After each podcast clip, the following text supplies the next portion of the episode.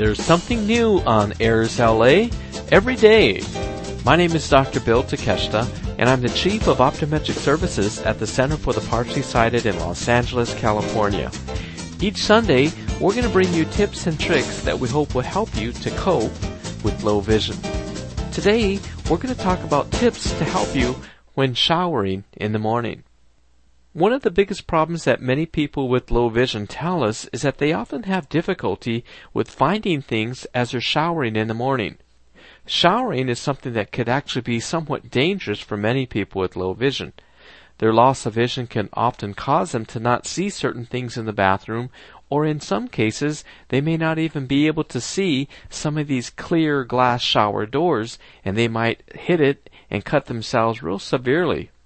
So one of the first things to do in the bathroom is to make certain that the bathroom is going to be as safe as possible.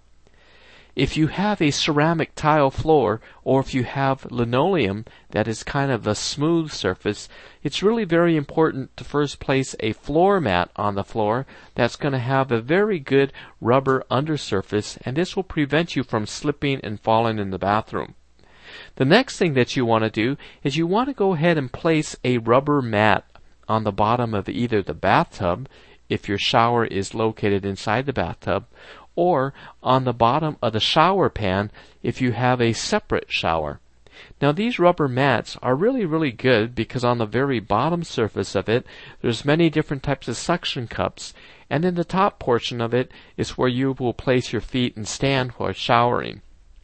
This is going to really prevent you from having the risk of falling in the event that the floor becomes a bit wet or often slippery as a result of the soap residue. Now once you have these particular types of floor mats, the next thing you want to do is to go ahead and organize things within your shower. One very helpful type of a solution is to purchase something that's called a shower caddy.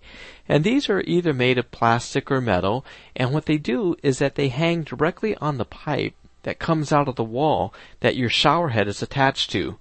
With these particular types of shower caddies, you could put different types of items on these shelves so it's easier for you to find them.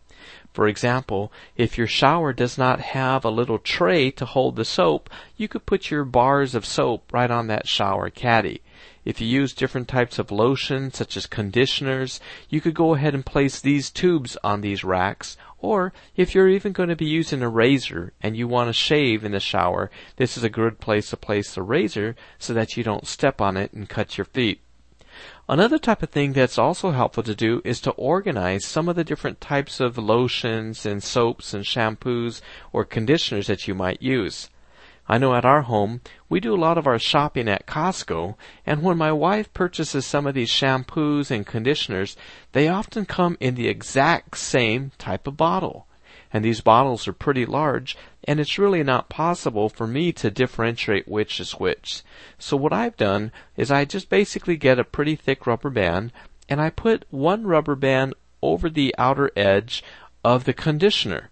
So when I'm grabbing the two bottles, I could feel that the one that has rubber band, I know that's, that's the conditioner.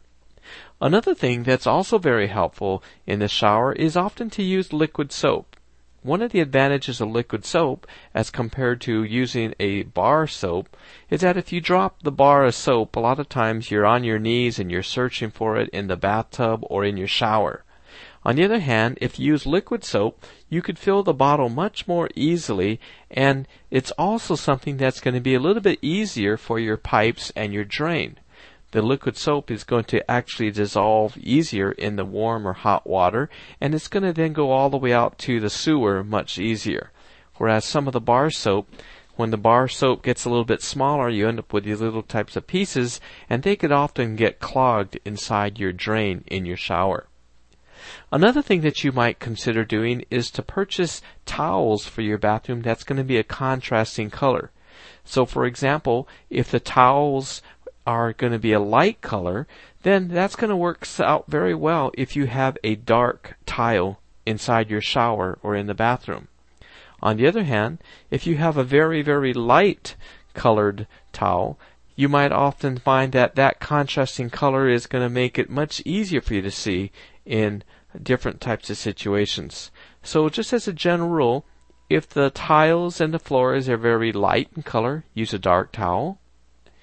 And if the walls and other things are going to be a dark color, use a white towel. Another thing that you might also do is to increase the safety if you're having difficulties with seeing your shower door. In many cases, people with low vision, they cannot see the shower door.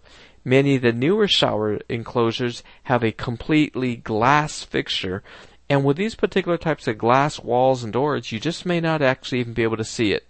So one easy solution is that you might again remind everybody to always completely close the shower door.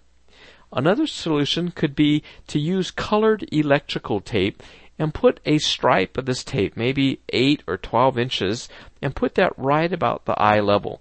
These particular high contrast colored electrical tapes will give you that contrast to help the person with low vision to see where the door is. And this could make things much easier for them to see and it makes things a lot safer. So I hope that these tips and tricks will help you if you are setting up your shower. And we hope that you'll tune in next week when we bring you more tips on coping with low vision. This podcast is intended solely for the use of the blind and the print impaired audience. Any unauthorized use of this podcast without the express written consent of Airs LA is prohibited.